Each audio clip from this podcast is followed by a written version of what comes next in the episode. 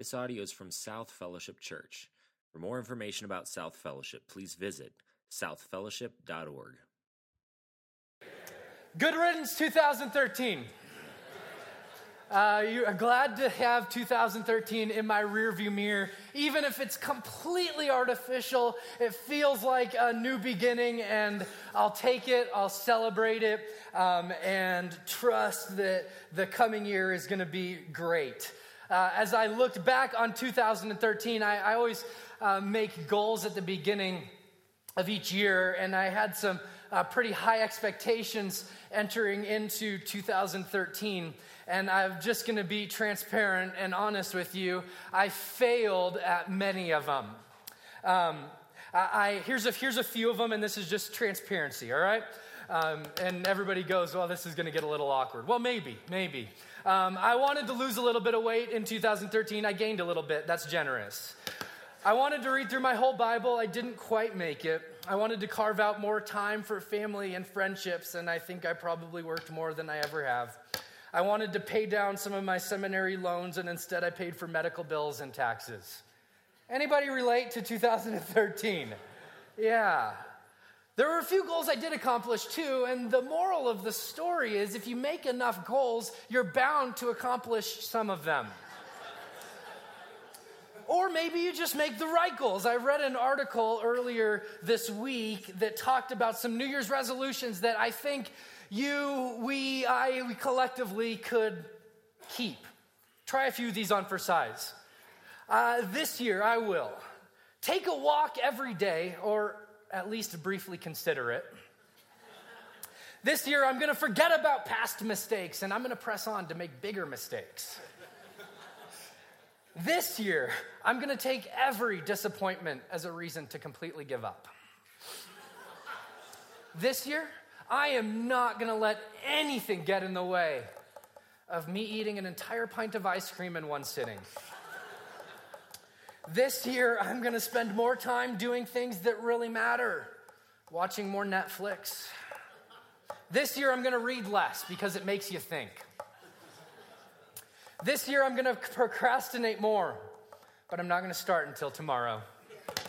And this year, I'm going to gain a little bit of weight. I'm shooting for 30 pounds. So, uh, I don't know about you, but I always start the new year and I look at uh, sort of my life and sort of in categories and try to think of, all right, God, what would you have me do and become in the next 12 months? Anybody make some New Year's resolutions this year? A few of you, okay.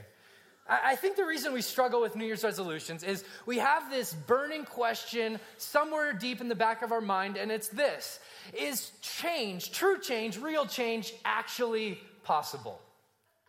Is it really possible? Can a, can a quote unquote old dog learn new tricks, or are we always just going to be what we are? I mean, on a lot of levels, we wrestle with that. There's, there's people that, couples that held hands walking through these doors this morning, and the marriage is cold and it's hurting and it's stale. And your question is could, could this change in the next 12 months? Uh, there's people that are wrestling with addiction. And your question is could I really actually change? Could I be different? Could I find freedom? There's some people that are buried under just a mound of debt, and your question is God, could you actually work and do something even in this? I think we all, on a very human core level, want to believe that change is possible, but we all wrestle with the, the dynamics of how. How does that actually work? Is it possible? And if it is possible, how does it actually work? Here's the reality. Here's the reality is that you and I are very different people than we were one year ago. You're different. You've changed, you've developed, um, you've, you've grown, maybe you've regressed, maybe you've matured, maybe you've gotten a little more immature. Guys, your wife will tell you if she's elbowing you now, you're more immature. But we've all changed in the last 12 months. And here's the truth you will change in the next 12 months. You will. It's just a matter of how and in what direction we grow. So the question becomes how do we, if we're followers of Jesus, and maybe you are this morning and maybe you're not, but if you are, our question is Jesus, how do we grow more into the image of you? Um, I love the way that the great pastor and writer John Ortberg puts it. He says this Transformation begins to happen anytime people become intensely serious about learning from Jesus how to arrange their lives. Intensely serious about learning from Jesus how to arrange their lives. So, so what Ortberg suggests is that this, this thing we talk about when we talk about change, when we talk about transformation, becoming different types of people, he says the beginning point of that is saying to Jesus, Jesus, I want to not just hear your word and know your word, but I want to learn from your word. I want to I want to grow. It's a he says it's an approach to God. It's the beginning point of every meaningful Christ-centered, gospel-centered change in our lives. I don't know. If you look back on 2013 like I do, uh, this for me is something to sink an anchor in for the next 12 months. In the coming year, just say to Jesus, Jesus, I, I want you, I long for you uh, to speak to me and to receive from you. Because here's the deal look up at me for just a moment. Look up at me for just In fact, can you turn the lights up a little bit so I can see these beautiful faces a little bit better? If you and I were able to believe and practice, to believe and practice, ah, thank you. We have a great tech team. They're awesome. To believe and practice everything that Jesus taught, we would be able to live the life he invites us to live. See, a lot of us engage in this battle of transformation on the wrong front. A lot of us engage the battle of transformation on the I'm going to do this different and I'm going to do that different and I'm going to try harder here and I'm going to work more here and I'm going to really press in here. And I think that it's just the wrong front. I think it's the wrong idea. The question is not, what do I need to try to do better in the coming year? But the question is, how do I discipline my heart to hear God and receive from Him and then live out of what He tells me, speaks to me, showers over me in His goodness and His grace? So, in the next few weeks, I'm going to invite you to. Um, I'm going to invite you to explore this idea with me, not of resolutions, but of transformation. Not, not resolution, but transformation. As I was um, uh, going through a difficult season this last year, I was um, in the shower and I was just saying, God, I, I just, I need you to speak to me. And I was starting to sing because I needed to hear it myself, that old hymn, Come Thou Fount. And the first line in that hymn, that hymn was actually written by a guy named Robert Robinson uh, back in 1757. Robinson wrote this hymn when he was 22 years old. Anybody else writing hymns when they're 22? I mean, come on, seriously? Anyway, Robinson, at the age of 22, pens these words Come, thou fount of every blessing, tune my heart to sing thy grace. And at the age of 22, in 1757, Robinson hits on this very core human idea that I think we can all resonate with, and that is that our hearts can be both in tune and they can be out of tune. Our hearts can be healthy or they can be dry. We may not use the exact same vernacular, but we talk about the same ideas, especially as followers of Jesus. We may say, I'm going through a really difficult season right now. I'm going through a dry season. It's, it's hard for me to, to hear from you, God. Or we might say, I'm, I, I feel alive. I feel full. I'm loving the people around me and hearing from Jesus and walking in his goodness. I want to propose to you that this idea of the heart is one of the central themes in Scripture, that we, we all live out of the health and condition of our hearts. Listen to the way that the author of Proverbs writes this in Proverbs chapter 4, verse 23. He says, Keep your heart, or some other translations will say, Guard your heart with all diligence, for from it flow the springs of life. So, so let me ask you this Is it possible to have a posture to God that allows Him to our hearts? That allows Him to, to speak to us. It allows him to, to reach in as the guitar player would on his string and tighten it or loosen it to make it in tune with all of the other strings. Is it possible for, for God to reach into our hearts and, and, and tweak it and turn it, to turn the, the dry, hard, cold heart into something that's receptive to God? Is it possible to be transformed by the God of the universe? You know what scriptures say? Scriptures say it is possible. It is possible. And unfortunately, as evangelicals, we've drifted away from some of the practices that I would suggest and will over the next seven or eight weeks actually are the keys to having a heart that's in tune to God, to, to receive from Him, to hear from the Holy Spirit, and to walk in the ways of God. Over the course of church history, uh, uh, leaders, pastors ha- have suggested that, that the way that the heart is tuned are through what we call spiritual disciplines. Will you say that with me? Spiritual disciplines. Now, here's the thing you said those two words, and, and my guess is you had some ideas that went around in your head. One of them is, oh, dear Paulson, come on, okay? One of them, if you're a type A person, you're like, praise be to Jesus, Paulson's gonna give us something to do right? So you already started the list of, all right, spiritual disciplines. Here's things I'm going to do this year. I'm going to read my Bible more. And you put a little box there next to it so that you can check it next week when you get in here and, and reopen your Bible and go, yeah, I did that. Check. Okay? Uh, I'm going to pray more. I'm going to fast more. I'm going to, you fill in the blank. So, type A people, you go, I'm, I'm going to love this series. Type B people are, Ryan, that sounds really stale. That sounds dry. That sounds regimented. I mean, discipline? Come on. Then maybe some of the realists are just saying, oh, great, a series uh, that will involve me being more guilty. What I've always wanted from church. Let me promise you this, let me promise you this, that over the next seven weeks or eight weeks, as we embark in this series of asking God through spiritual discipline to tune our hearts to sing His grace, this is not a series about guilt at all. This is a series about growth.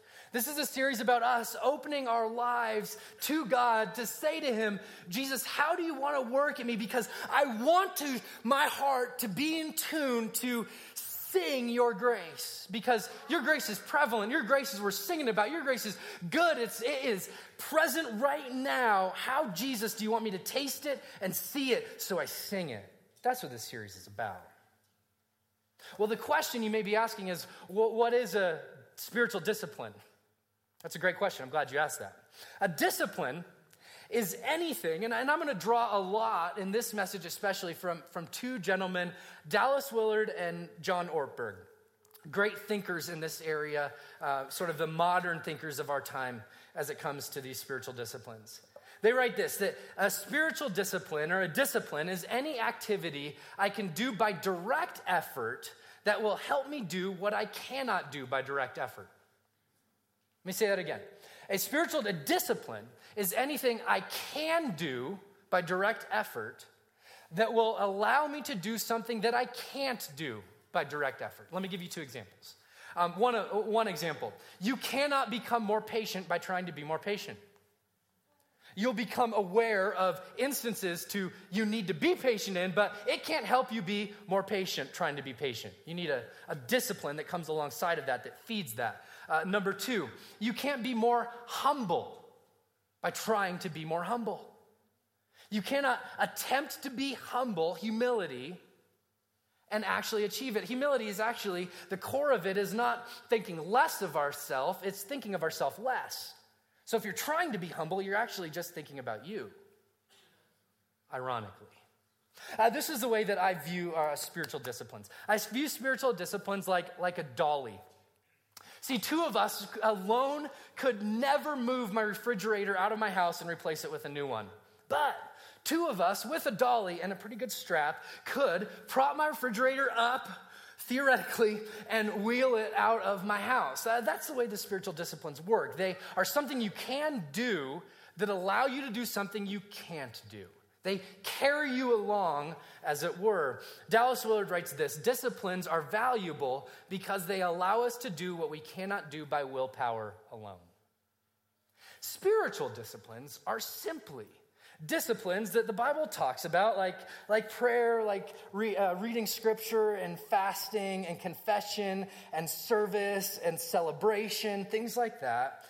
Spiritual disciplines are things that we can do that allow us to live out the fruit of the Spirit. That's what this series is all about.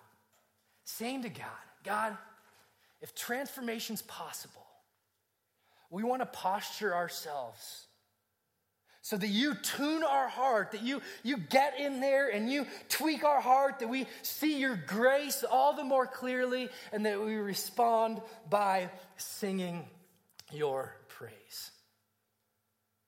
So, for the next seven or eight weeks, we're going to talk about one spiritual discipline each week, but our posture is going to be God, open us up to see your grace.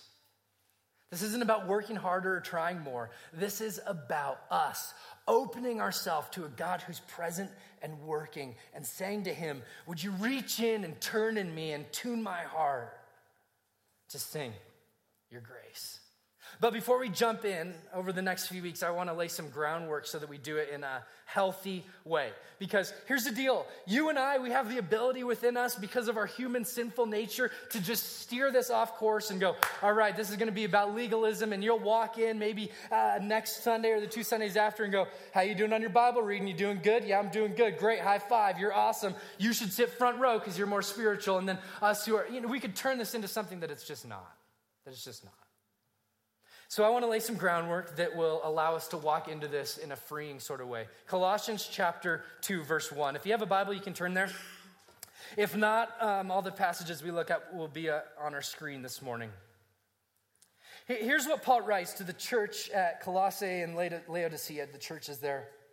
He says, For I want you to know how great a struggle I have for you and for those at Laodicea, and for all who have not seen me face to face. Here's what he said He said, I'm engaging in a battle for you. A struggle, he says, for, for the souls of this church that he planted and loves, and for those who have come after him who he hasn't even met. He says, I'm engaging for a battle. And he says, that their hearts might be encouraged. If you have your own Bible, circle that word hearts, because Paul's going to say, this is a central idea of what he's fighting for. I'm fighting for your hearts, he says being knit together in love to reach all the riches of fullness assurance, of understanding and the knowledge of God's mystery, which is Christ. Isn't, that great? He goes, This is what I'm fighting for. This is what I'm battling for. This is, the, this is sort of the plane that we're engaged on, is that your heart may be able to grasp everything that you have and who you are in Jesus. That's what he says. And he says, In Christ, whom are hidden all the treasures of wisdom and knowledge. That's a lot of treasures of wisdom and knowledge. All, he says. I say this, Paul writes, in order that no one may delude you with plausible arguments. So he says, It's easy for the heart to get off course. For though I'm absent in body, yet I'm with you in spirit, rejoicing to see your good order and the firmness of your faith in Christ. Verse 6 and this is where we're going to camp out a little bit this morning. Therefore, he says, so, so in light of the fact that I'm battling for you, in light of the fact that I want you to stay rooted and grounded in Jesus, in what he's done, not to get off course with, with plausible arguments, he says, therefore. So Paul's going to teach the church how to grow.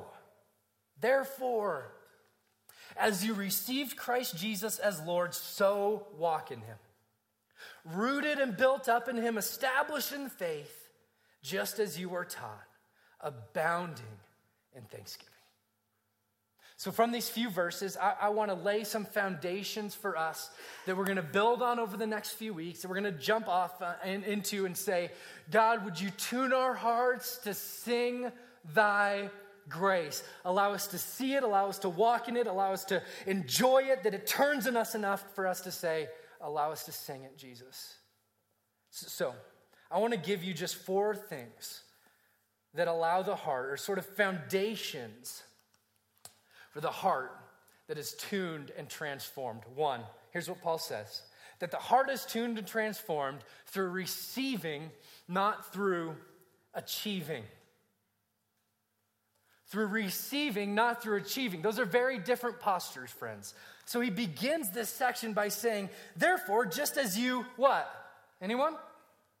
Received. I shouldn't take it off the screen and then ask you. Okay. Therefore, just as you, there you go, there you go. See, I knew you were with me. Just as you received Christ Jesus as Lord. Did you know there's great, great, great continuity between how you start the Christian life and how you walk the Christian life? Here's a danger the longer we sit in these chairs and the longer we're around Christianity and it starts to become more and more normal and maybe just a part of our life, we start to think this. This is a transition that happens both in us and uh, throughout the churches in Scripture. We start by receiving God's goodness, His grace, His mercy. And then we think, God, thank you for that. And now, high five, tag team, you're out, I'm in. I'm going to take it from here. And Paul says, no, that's not the way that the Christian life works. Therefore, just as you received, in the same way you received him, walk in him. Um, Paul writes the same thing to the Galatian church when he says this Oh, foolish Galatians. Now, that's, a, that's sort of a, um, a cut down. That's, that's not exactly a, hey, I'm so glad to write to you type of letter. This is, come on, you morons. I think that's what the message translation says. Maybe not. Who's bewitched you? Was it before your very eyes that Jesus Christ was publicly portrayed as crucified? Let me ask you only this. So he goes, hypothetical question. Did you receive the Spirit by works of the law? Did you, did you achieve? Is that how you entered into this relationship with Jesus? Or by hearing with faith? And they would say, well, by hearing with faith. He says, Are you so foolish? Have you begun by the Spirit?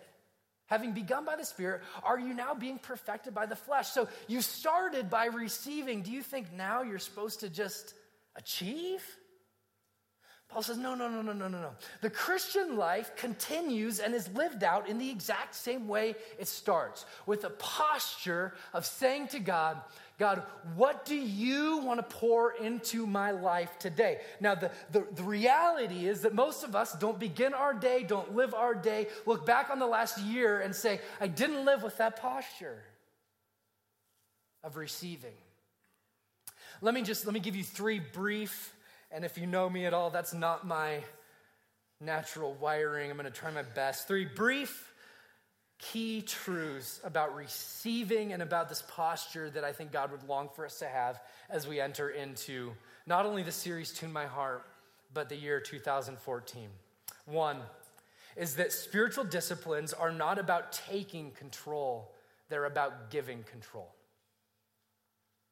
Spiritual disciplines are not about taking control, they are about giving control. So it's not necessarily me saying, I'm going to do this and I'm going to accomplish this. It's me saying, God, these are some things that I'm going to do, some, some things that I can do to accomplish some things that I can't, right? That's what a discipline is. Some things that I can do in order to say to you, here's my life, use it for whatever you want. Whatever you want. They're a way of taking, giving control, not taking control. So, so let's just lay this on a few disciplines. What if, what if scripture wasn't so much about how much we accomplished reading? Uh, maybe that's the wrong question to ask. Maybe it's the wrong goal to have. Maybe information isn't even necessarily the right question to ask or goal to have. What if our approach to Scripture was Jesus, would you speak to me in such a way that allows me to receive what you're offering me today? What if prayer wasn't so much, God, here's the things that I need and here's what I want you to do? But what if prayer was an opening of ourselves to say, God, help me receive what you want to pour into my life today because I trust that you're a living God, that you're active, that I'm your child and you have good things for me. So, so what do you want me to see today? What do you want me to hear today? And how do I walk in the truth of what you reveal? What if serving wasn't so much just about what we do and accomplish for God, but the way that God worked in our life through giving Him our life. See, spiritual disciplines aren't about taking control, they're about giving control to God. Two, spiritual disciplines are not a way to earn anything from God. They're a way to walk in the goodness and joy of the things He's already purchased for us. You got, you got that? That none of these give us any more favor with God. None of us allow, none of us, it doesn't earn us anything with God to read our Bible more, to pray more, but what it does is it opens our hearts for God to reach in and tune the dial of our hearts to say, Oh, Ryan, can't you see how good I am to you today? It allows us to relish in the reality that we are children of the Most High God, that we start to actually embody the truth of Scripture, that He says that there's nothing we can do to be separate from His love, that we're His children, that we're forgiven, that we stand holy and spotless and blameless today. And if I get that today, if my heart is tuned to hear that today, it radically changes the way that I live. Amen. Yeah, you can say amen in this church. You can. I actually like it sort of lets me know you're all living, and maybe I'm just not the only one that gets excited about it. I don't know. Third is I want you to know as we begin this with receiving, not achieving, that you enter into this journey from a position of abundance, not lack. Abundance, not lack. Did you know that the scriptures actually say about you? His divine power, that's God's divine power, has granted to us, to you to you. All things that pertain to life and godliness, you're never going to get to a place in this journey with God if you're open to Him, walking with Him, living with Him, where you go, I can't grow beyond this. For some of you, that's good news entering into 2014. He says, You have everything you need pertains to life and godliness through the knowledge of Him who called you to His glory. Man, that changes expectations, doesn't it? I got everything I need. Well, the question becomes then what, is I, what am I waiting for? And I think God says the same thing to us. What are you waiting for? What are you waiting for? So he says, therefore, as you've received Christ Jesus as Lord, so walk in him. Circle it, underline it, star it. It's the Bible's way of saying, live that way. Live that way. And, and if you're thinking, man, Paulson, you're going to have us circle and star and underline everything in these two verses, probably, but maybe you could just, just memorize this, these two verses as a foundation for our series. I'd suggest it. Uh, I think it's foundational and important as we enter into this journey. But here's what Paul just told the churches at Colossae. He said, The heart's tuned and transformed through intentionality, not passivity. Intentionality, not passivity. He didn't say, hey, if you sort of feel like it, walk in it. If, it. if your day starts out the right way, then walk in it. It's a command in the Greek. And he says, come on, church, do it. Live it. Walk in it. This, this posture of receiving, but it doesn't just happen by accident. None of us will get to the end of 2014 without some sort of intentionality and say, wow, I can't believe I really did grow in my relationship with the Lord this year. I am a, becoming more of a disciple. And hey, it just happened naturally. Said no one ever. Which is why Paul writes this to the church My little children, for whom I'm again in the anguish of childbirth. Heard that's really painful. again, in the anguish of childbirth, until Christ is formed. It's, it's the, the Greek word uh, where we get our word to morph, to formed into you, that he grows into you, that you, uh, your heart, in the sense, is tuned to hear him, to know him, to sing his grace. He's talking about something very practical here. Something that I, I think in many ways is, is lost on many followers of Jesus today.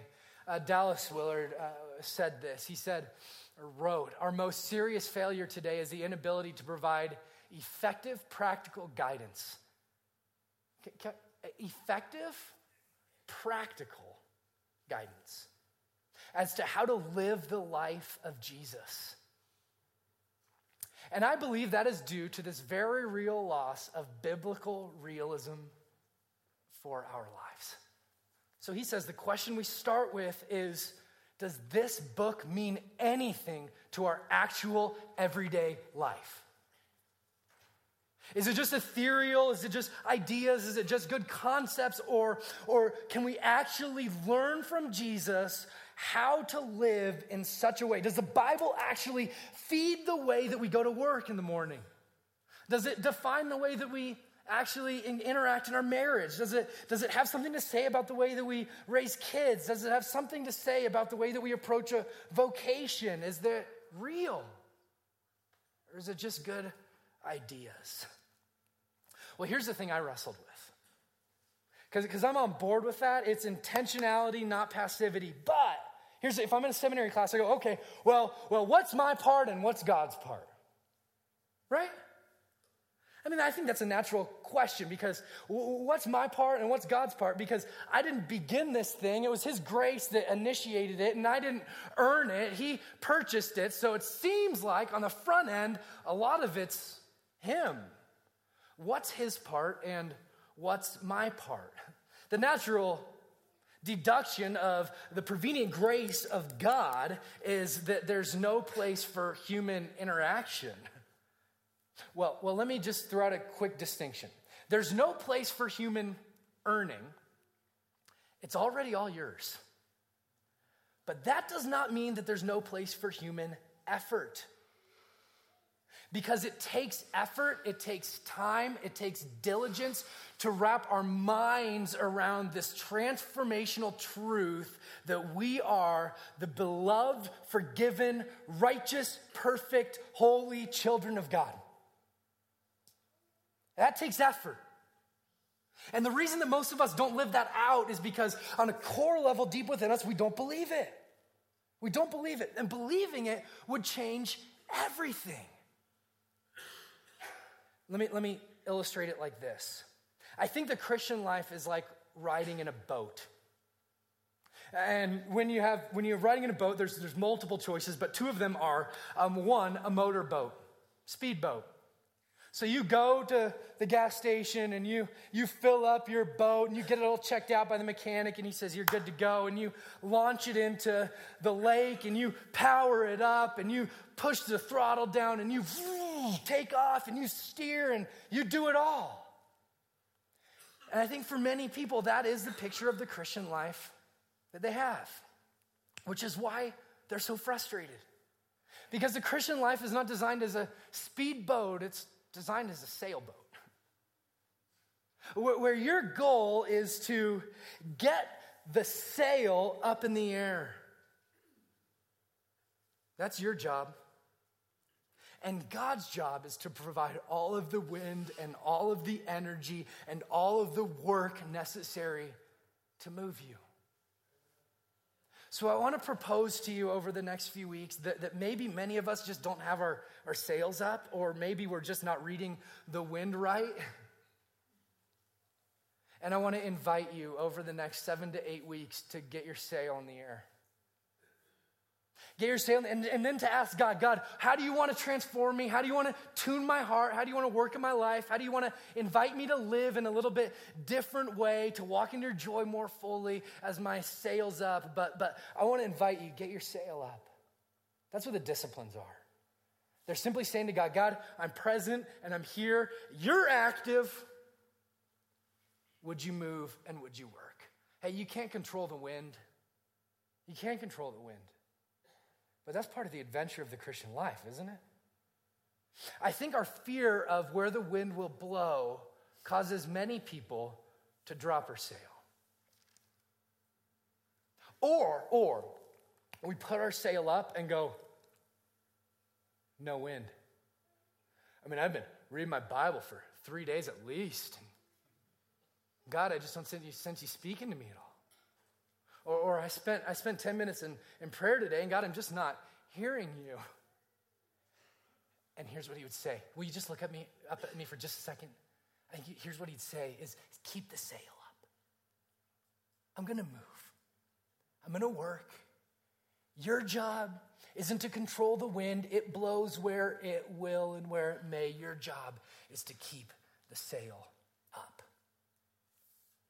Here's what he goes on to say so that we walk in him, rooted and built up in him and established in the faith, just as you were taught so he uses this analogy that, that as we receive from him and as we walk in him, the byproduct is we're built up in him. It's this idea of, of process, it's this idea of, of time, that it's not going to happen overnight. Here's how I want to put it uh, phraseologies from.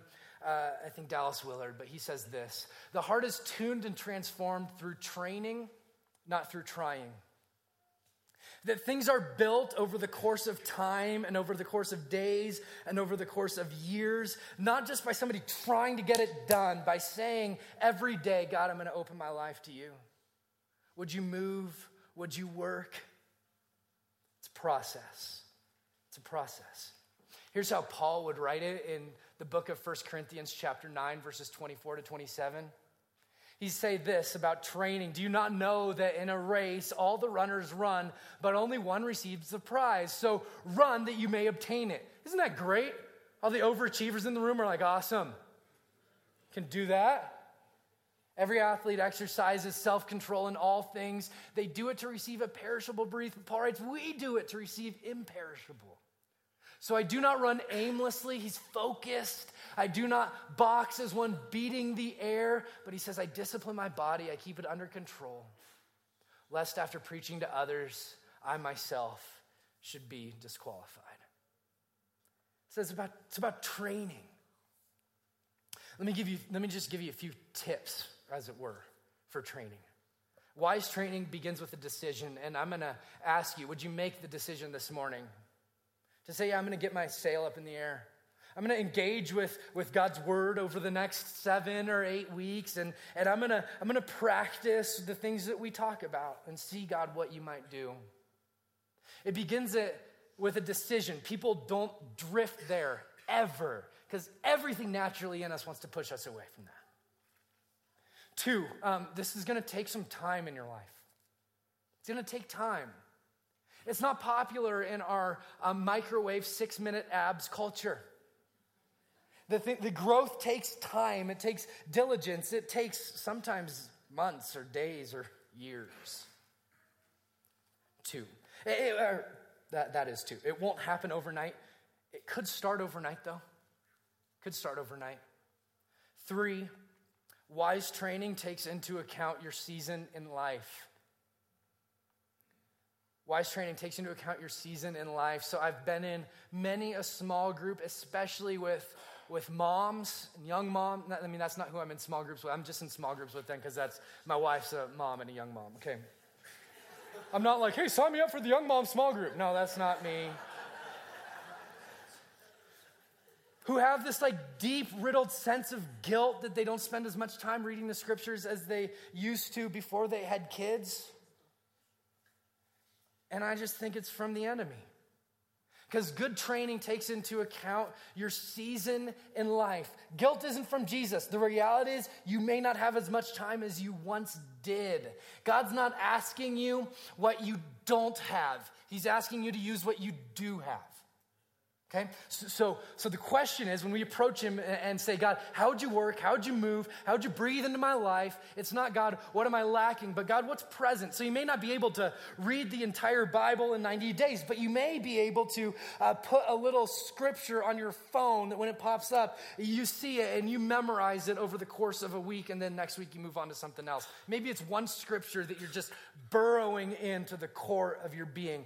I don't know what it is, but I do know that good training takes into account the season in life that you're in. And hey, if you're a young mom, I guarantee as early as you get up, your kids are gonna meet you. It's just Murphy's Law and it works every time. So I, am this morning, my, my car wouldn't start, and so I was doing my normal preparation, reading and praying through my message um, at our kitchen table. And I got up and was ready, and coffee brewed 6 a.m. And I sit down, and sure enough, I hear walking down the stairs someone. And I'm like, please tell me that's Kelly. And sure enough, it was uh, my four and a half year old son, Ethan. And he says to me, I kid you not, he says to me, Dad, what are you doing up so early? It's dark outside. I'm like, What are you doing up so early? It's dark outside. And he says to me, Dad, you're gonna be tired today if you don't go back and go to sleep. And I'm like, You're gonna be tired if you don't go sit over there and stop talking to me. You know, like, nah, I'm just kidding. But, like, man, how true is it that sometimes things don't turn out the way that we think they will? And our training, quote unquote, needs to account for our season of life. It also needs to account for our natural temperament. Some things are gonna work for some people and not for others. That's okay. That's okay. Here's where Paul closes this, and, I, and I'll close it here as well. He says, See to it that no one takes you captive by philosophy and empty deceit, according to human tradition. So he's going to define what that looks like now. According to the elemental spirits of the world, and not according to Christ. Here's, here's what Paul would say to you and I the heart is tuned and transformed through focus on Jesus, not concentration on self. So, throughout this passage, in verse 6, he says, Walk in him. In verse 7, he says, You're built up in him. And here he says, Focus on him. Not the traditions of the world, not the, the, the substandard spirits or, or principles, as other translations will say, but he says, all of life, all of spiritual discipline, their goal is not me, the goal is Jesus. And as I focus on Him, He transforms me, He changes me. It's not about sin management or self effort, it's about seeing Jesus and allowing Him. Having our, our sail up, as it were, to allow him to reach down into our soul and say, Can I, can I tweak that? Can I move that? Can I change that? And hey, hey, hey, hey, hey, as you do that, as He does that in your life, the response, as the hymn writer said many centuries ago, is that we sing His grace. So, over the next few weeks, I want to give you an invitation. It's an invitation to walk in the goodness of Jesus. It's an invitation to hear his voice a little bit more clearly. It's an invitation to respond to his spirit. But more than any of those things, here's the invitation, friends. Will you look up at me for just a second? Here's the invitation. In all of these things, to see his grace and to sing his praise. And anytime you hear from the God of the universe, what you hear is grace, and what you respond respond with, is praise. He's good. He is good, and he loves you, and you and I are people who forget. And our sails drop. Even though the wind blows, our sails drop. And so Jesus instituted this, this meal. It, it was a meal designed for remembering. I think it was a meal designed for not only remembering, but for getting that sail up. Because it's a meal that's based around his goodness, and it's based around his grace, and it's based around his mercy. Jesus gathered his disciples together in this upper room, and he instituted this communion, this Lord's Supper that we celebrate today. It's a table that's open to anyone who's a follower of Jesus. If you're not a follower of Jesus this morning, I would encourage you there's no better day than today to put your faith and your hope in Him for the forgiveness of your sins and for the promise of eternal life. But the table is only open to those who are followers of Jesus. So if that's not you this morning, that's okay, but we just invite you. You can stay seated and, and sort of think about the things that we've talked about this morning. But if that is you, as you come forward, I'm going to invite you to get a little piece of bread and a little cup of juice. They're grace they're mercy, they're goodness, they're God's invitation to you. You can keep the, or uh, you can take the bread uh, as you feel led, and uh, as an invitation or symbolic of the fact that you have a relationship with Jesus that's personal. But will you keep the cup so that we can take that together as a body, remembering that we're all in this together. Let me pray for us, and then you can come forward as you feel led. This audio is from South Fellowship Church. Feel free to make copies of this message, but please do not charge for those copies or alter the content in any way. For more information about South Fellowship, please visit us at southfellowship.org.